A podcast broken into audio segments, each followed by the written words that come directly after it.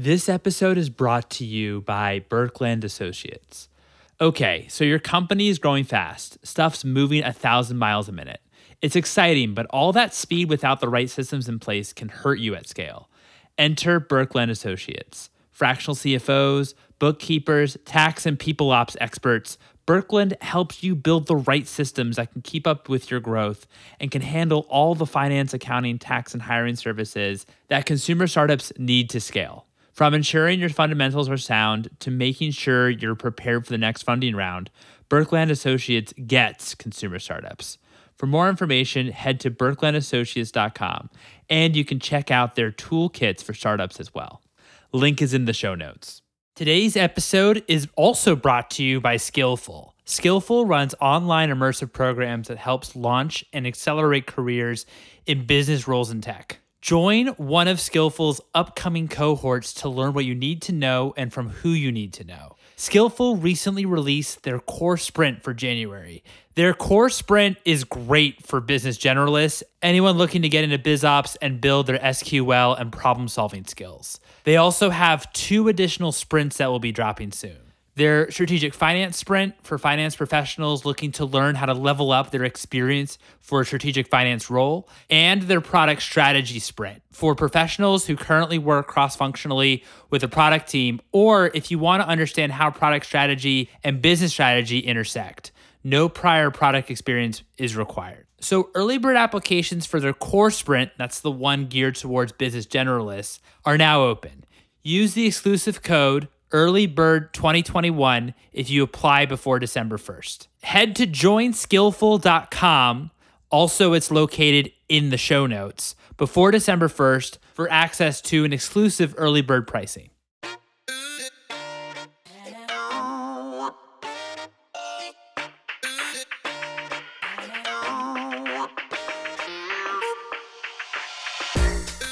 Hello, and welcome to the Consumer VC.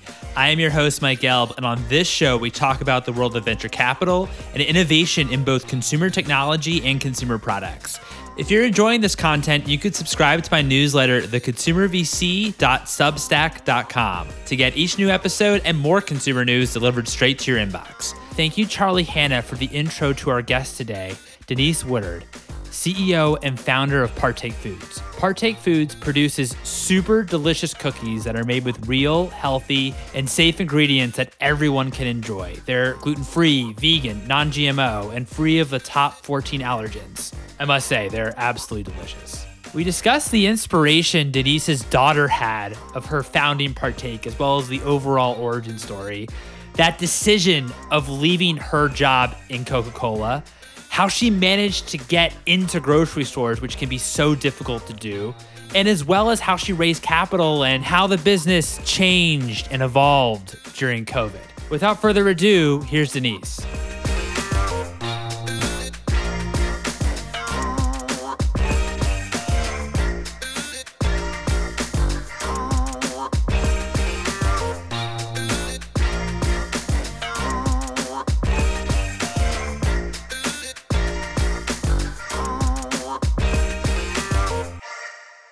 Denise, thank you so much for joining me today. How are you? I am doing well. I'm so excited to be here. This has been a long time in the works, so I'm excited to have this conversation. Long time in the works, and thanks so much again for bearing with me these past couple months. Really excited to uh, uh, to have you on.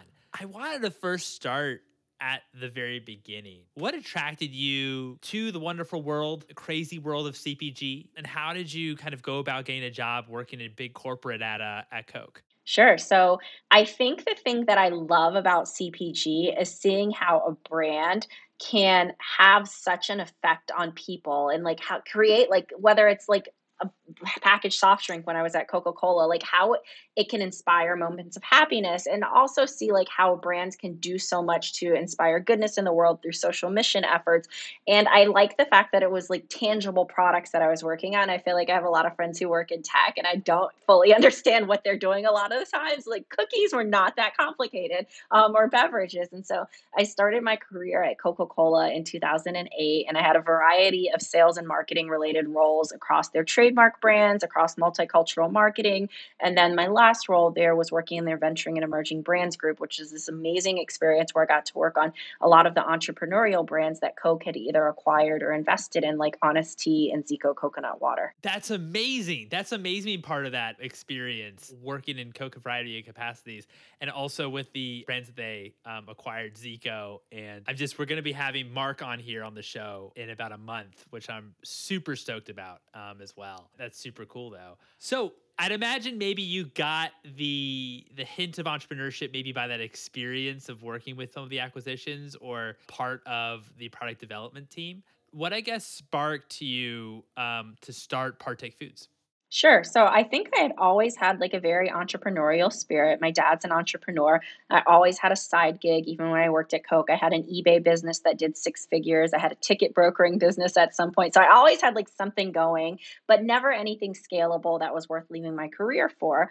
And then my daughter came along and she's six now, but right around her first birthday, we learned that she has a lot of food allergies. She's allergic to tree nuts, eggs, corn, and bananas. And Partake came to be in the summer of 2016, or at least the idea came to be um, when our nanny, who has some equity in the company, was tired of hearing me complain about all the things I couldn't find in the allergy friendly snack space and challenged me to do something about it by starting a company. Wow. That's amazing. So so so very inspired by your child. That's awesome in terms of just seeing and understanding that there wasn't options that were there for her, especially sweet options what were your first steps to starting Partake? And when did you realize that hey or or was it maybe off the bat that you realized that hey this this could be something big and maybe how did you kind of navigate leaving the decision to leave Coke? Sure. So it was kind of something out of a movie. Uh, the following weekend, we were in line at the zoo, and I was telling my husband, Jeremy, you won't believe the idea that Martha had. She thinks I should start an allergy friendly food company. And this guy who was in line in front of us turned around and was like, It sounds like you're on to a great idea.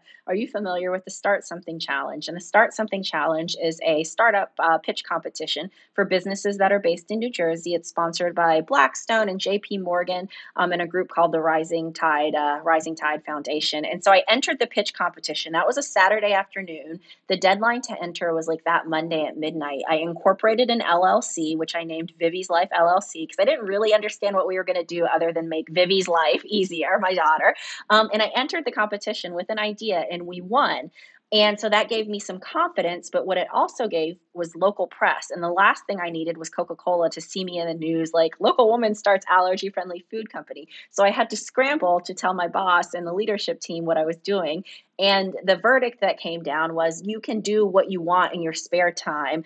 Um, but once you have an actual product that you're selling, there's a conflict of interest there. And so it was such a blessing in disguise because that gave me the kick in the butt that I needed to know that I would have to leave my job. And so I left Coke in August of 2017 once we actually had products to sell. But I spent the next year moonlighting, working up at the crack of dawn, working seven days a week, um, trying to find out where we were going to make the product and how we were going to make the product. So those were the two things I needed to tackle first because I didn't want to leave a career that I loved unless I knew we were starting a scalable business.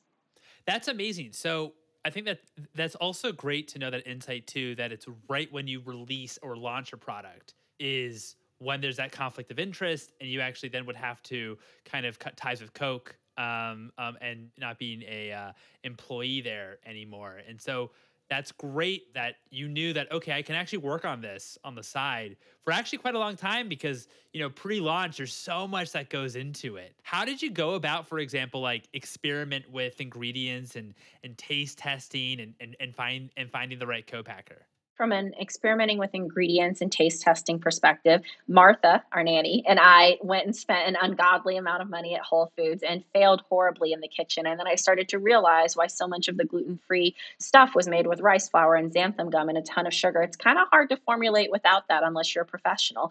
And so through a cold LinkedIn message, I was able to find a product developer who was able to help bring my vision to life, who we still work with us to this day. And then on the co-packer front, it was challenging because there aren't very many top eight allergen free co-packers that exist in the US and they get to be choosy about how they who they work with. And, and the one that I had my heart set on was working with large international food companies. And so convincing them to work with a woman with an idea who was cold calling them um, and still had a full-time job was definitely a challenge that was not for the faint of heart. It reminds me a little bit of a conversation I had with uh, Sarah LaFleur, the founder of MM LaFleur, and she was saying how, yeah, to, to like convince manufacturers to kind of be on board and kind of give you a shot, it's really hard. What were some of the tactics that you that you kind of did? I don't know if I would recommend this, but I ran a Kickstarter campaign because I figured if I could go back to them and say, look, there's hundreds of people who want this product, it would give me a little more credibility. And thankfully that worked.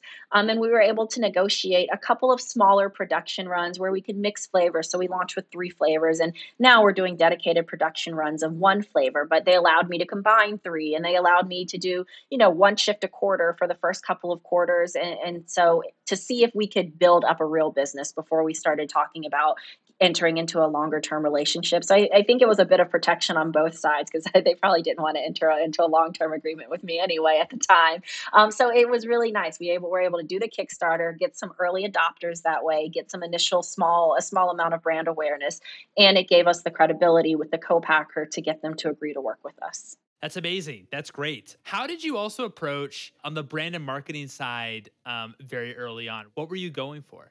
Sure. So I wanted to create a brand that satisfied the needs that I like the white space that I felt that existed when I was looking for products for my daughter. And so the places where I felt like were there were gaps were finding a product that tasted good, not just good for allergy friendly, but just good, um, that had ingredients that I could actually understand that I felt good about giving to her, and that came from a brand that was cool enough that people without food allergies would willingly eat it. I think one of the things with food allergies and dietary restrictions is you often feel excluded and you often feel isolated because you can't participate or pun intended, partake in social events because you're not able to eat the foods that are served. And then when you bring something that no one else is aware of because it's a food allergy product, for lack of better words, it makes you feel even more isolated. And so I wanted to create a brand that made products that tasted good, that had ingredients you could feel good about, but that appealed to people with or without dietary restrictions through hundreds of demos, we started to realize there was a really high barrier to entry with the food allergy consumer. So they weren't trying the product anyway because they we weren't in thousands of stores yet.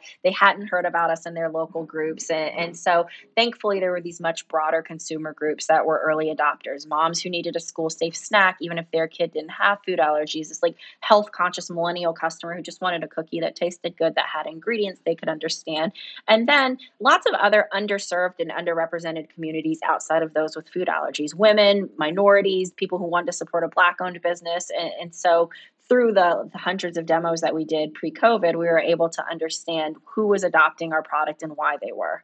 And food allergies was not like the thing that came up over and over again, surprisingly. But but that's also a good thing, right? Yes, that's what we wanted.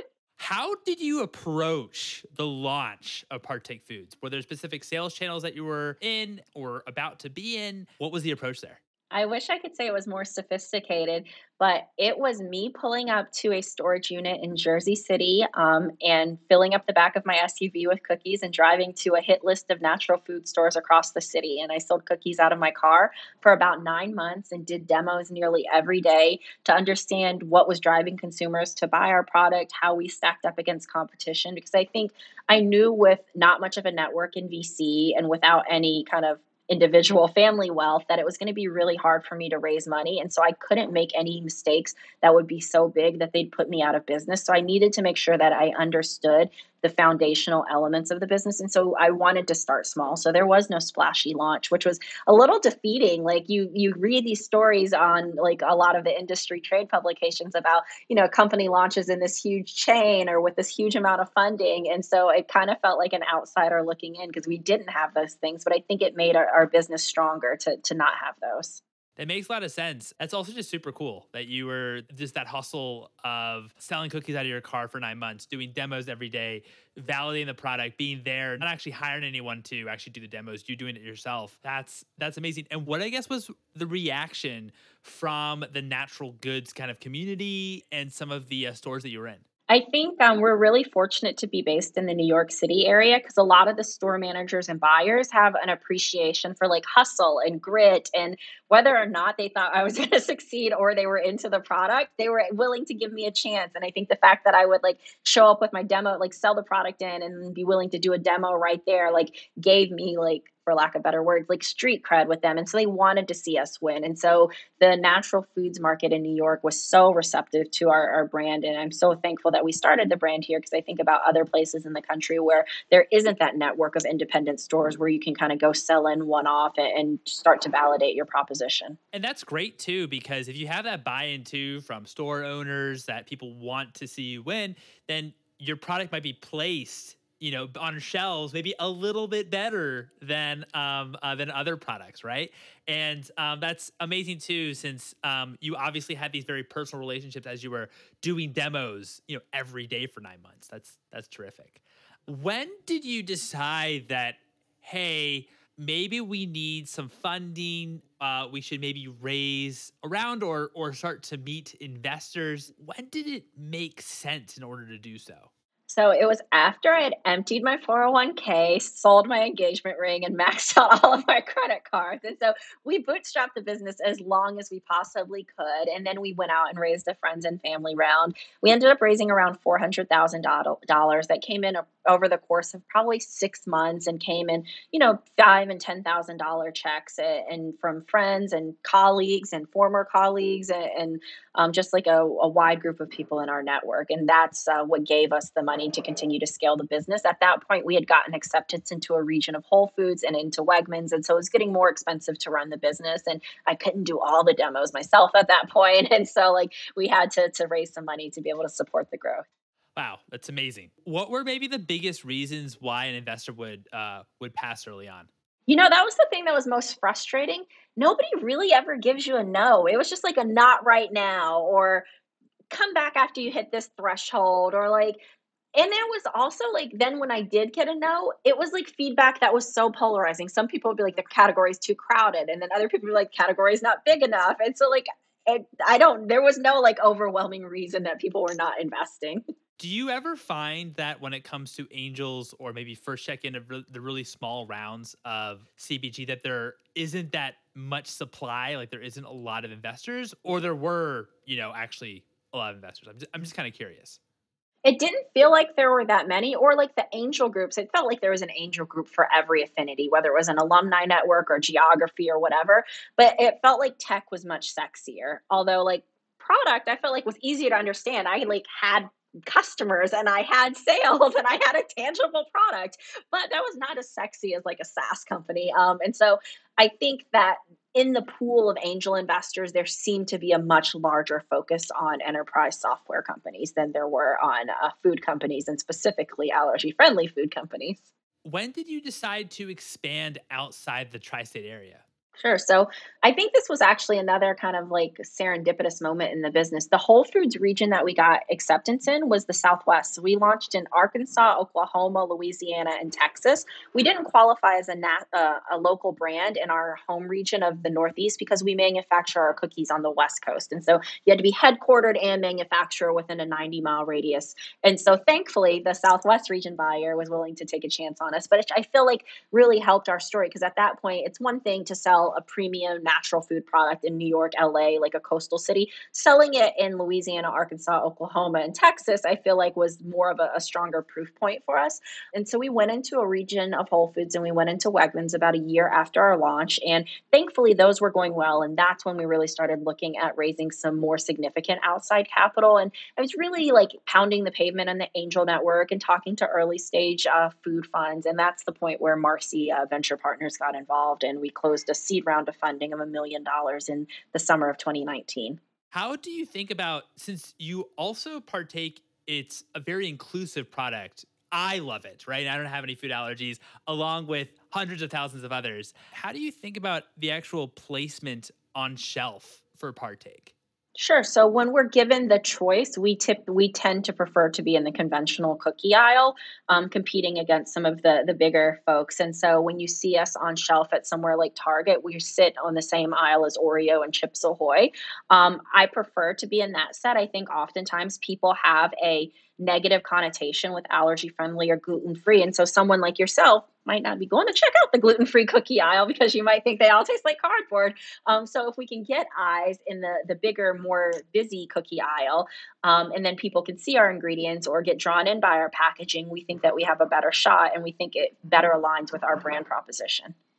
So, when did Marcy get involved and how were you introduced to Marcy Venture Partners? Sure. So, Marcy invested, we closed our seed in the summer in June of 2019.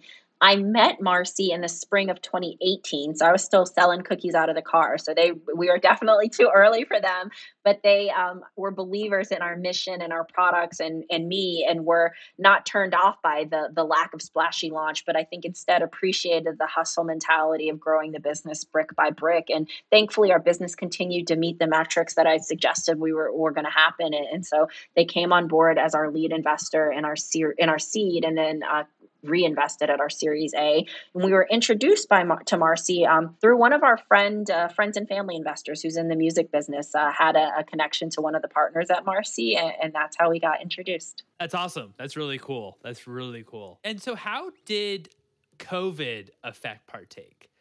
It was interesting because I feel like there's a, a few pandemics going on in our country, and so I was nervous at the start of COVID because we started 2020 in 350 stores and we finished the year in about 5,000. And so we had a lot of big growth planned and new distribution planned during COVID. Um, so I was nervous because a lot of our marketing strategy has hinged on in person interactions, whether that's local festivals or demos. And then George Floyd got murdered. And then there was this like renewed interest or, or new interest in supporting BIPOC and Black owned brands. And we saw a level of inbound attention, whether it was from invest potential investors or influencers or retailers, unlike anything we've ever seen. Um, so it was a really weird time in our business because this very unfortunate circumstance happened. Someone lost their life. This overdue conversation was happening, and then our business was benefiting. And so we thought about how could we use the circumstance to do good. And so we were able to double down on some of our social mission efforts, um, a partnership that we have with historically Black colleges and universities, a donation, um, a, a, partnership that we have to donate product and, and, monetary donations to a group called the Food Equality Initiative that feeds uh, food insecure families managing food allergies. And so we thought about how could we take this good that's come our way and put more good into the world. So 2020 was actually a banner year for our business. Wow. So, yeah, I can only imagine because you take something that was incredibly overdue, obviously a tragedy in George Floyd losing their life, but that puts a lot of tension onto partake. However, you're using that, your voice, your platform, in order to do good with these partnerships. So, how do these partnerships work? I think there there's been a plethora of them. So we had some increased distribution that was already planned. So we launched uh, Target nationally last year, expanded with Whole Foods, went into Sprouts, um, went into Fresh Market, expanded with Wegmans. So there was that. Um, then there's the social mission partnerships that we have. So the Food Equality Initiative um, during the month of June, and it was already planned. So that worked out really nicely because it was our biggest month on ecom probably in the history of our business in June of 2020. We donated 10% of our, our revenue to the Food Equality Initiative. So we were able to feed over 5,000 families that summer. Um, and then we continued to make product donations throughout the year.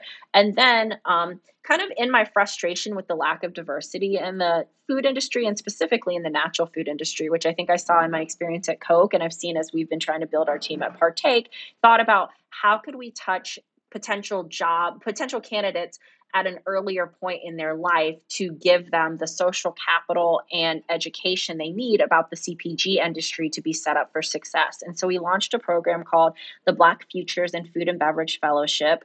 Uh, we partnered with five historically black colleges and universities last year, and we had seven fellows who joined us for an eight week curriculum that was really modeled after the Chobani Incubator, which we were fortunate enough to be a part of.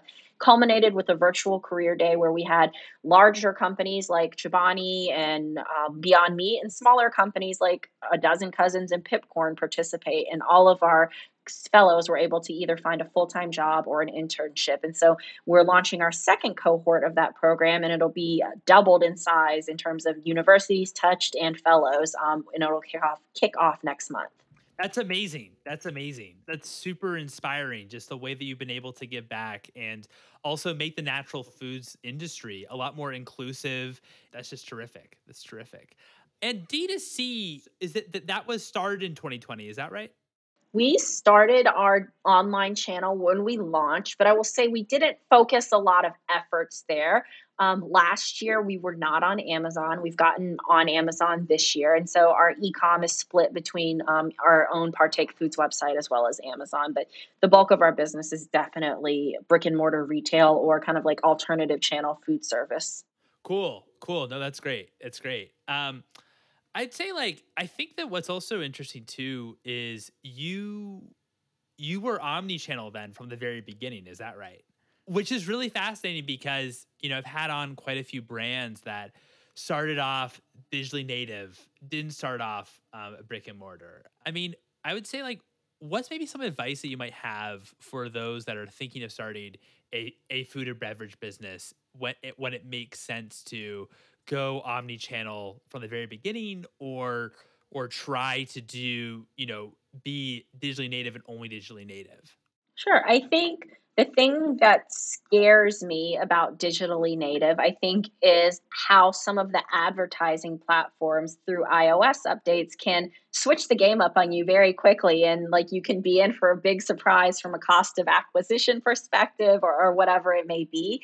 Um, because of my experience at coca-cola i felt better equipped on the retail side of the business. And as much as i love a good online shopping experience i don't think people are ever going to stop shopping in a store. And i think um, you know in showing to potential investors our business like i think it's really healthy to be able to say that we can win across all channels not that you know just certain people are buying us or just certain geographies but really being able to show the breadth of how our brand can appeal to to multiple consumer groups is really important to me. And as an inclusive brand, I think it's really important that we're as accessible as possible. And so when I think about some of the retailers that we partner with or that we're partnering with for 2022, it's important to me that people everywhere at an accessible price point can get our product. And when we are on our website only because of fulfillment costs and shipping costs. We have to sell the product in larger numbers and not everybody can afford to spend $30 on cookies at one in one go. And so if somebody can go to their local retailer no matter where they are in the country and pick up a box of cookies for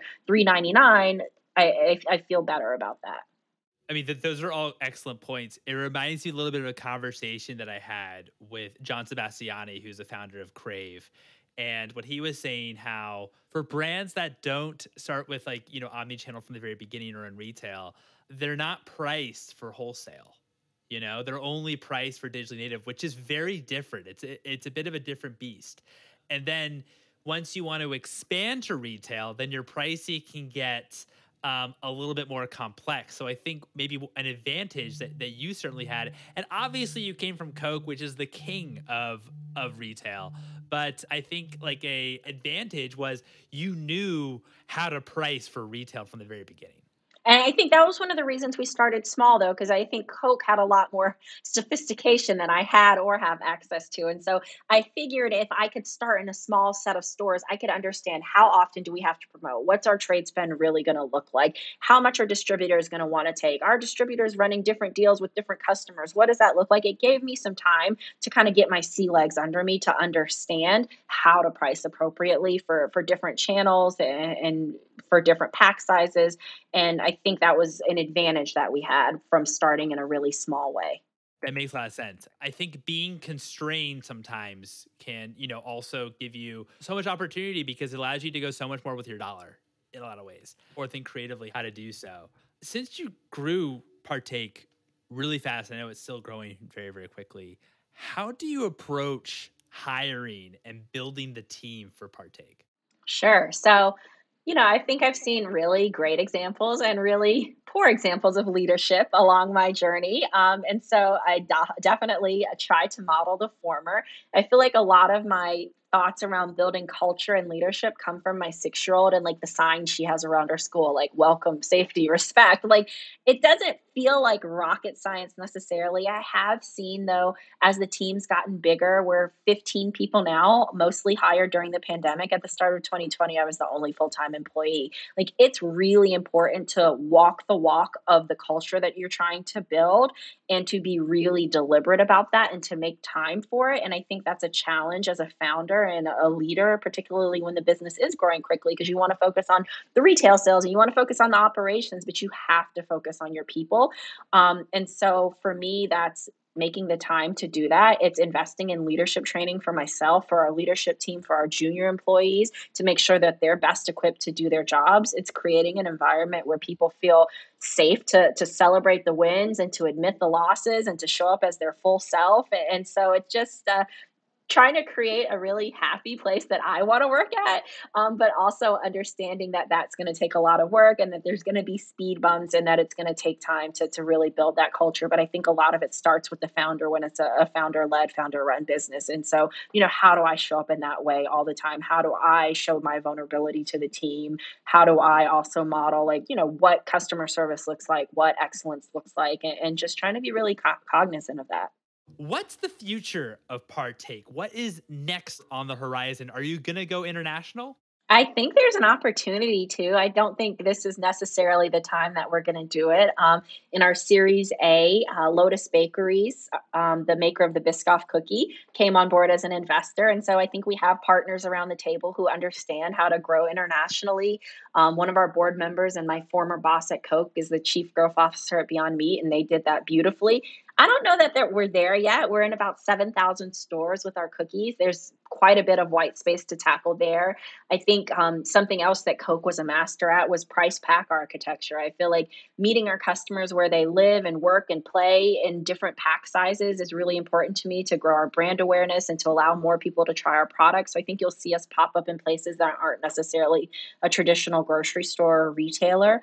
Um, so hope to grow distribution. Hope that you find us in other channels. We launched a line of baking mixes this year that are available just D2C, but we have some new products going into retail with some of our partners next year and some new distribution coming next year and hoping to continue to, to serve our mission of making products that taste good, that have ingredients you can understand, that are allergy friendly and doing good while we do that. What is one thing that you would change about the fundraising process and and venture capital? I would make it more transparent. It feels like a lot of like I'm very much a tell it like it is person. And like the how I mentioned earlier that no one ever tells you no. Like I wish people would just say what they were actually thinking, but it seems like a lot of like power dynamics and like games that people play and like I wish people would just be more forthcoming in their intentions and and their like likes or dislikes and just like a bit more transparency. I agree with you because I mean, I guess going back to your original one, an investor never actually really told you what actually the reason why they passed, which would be actually really helpful. So, um, what's one book that inspired you personally, and one book that inspired you professionally?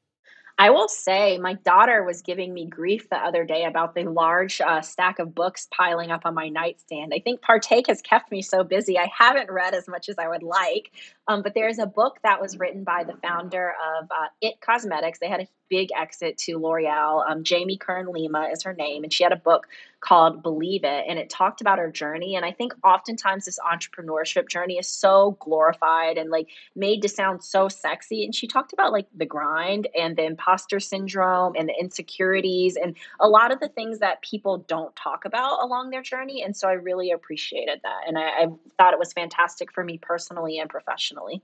No, that's great. That's great. I'm really excited to add that to our book list. We I don't think anyone's brought up Believe It yet. So, and that sounds like an awesome read. Sounds like an awesome read. What is the best piece of advice that you've received?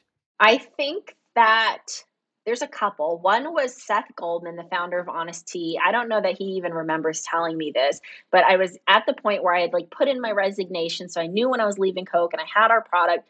And I went to him with all these questions about like what distributor and how do I know who my consumer is? And he was just like, just get started. You'll learn so much from like talking to your customers and just taking baby steps in the right direction. Nothing's going to be perfect from day one. And so I think even now in our business like as we launch new products and as we go into other channels like just taking that advice and just taking baby steps like it's not going to be perfect from day one and learning from the the missteps i think has been really valuable.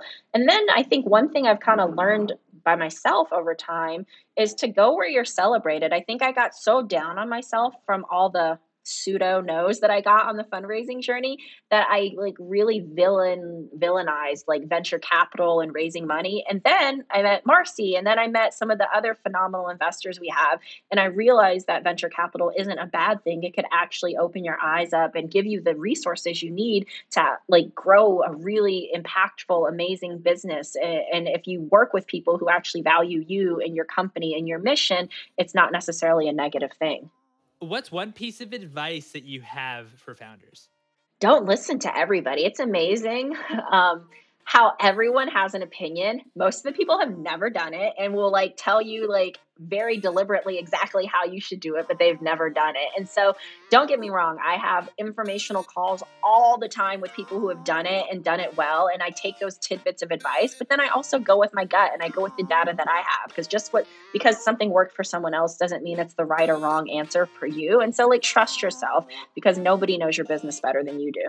Denise, this has been such a pleasure. Thank you so much for your time. I appreciate you having me. This was such a wonderful chat. Thank you so much. And there you have it. It was amazing having Denise on the show. I hope you all enjoyed that as much as I did. If you enjoyed this episode, I'd love it if you'd write a review on the Apple Podcasts. You're also welcome to follow me, your host, Mike, on Twitter at Mike Gelb, and also follow for episode announcements at Consumer VC. Thanks for listening, everyone.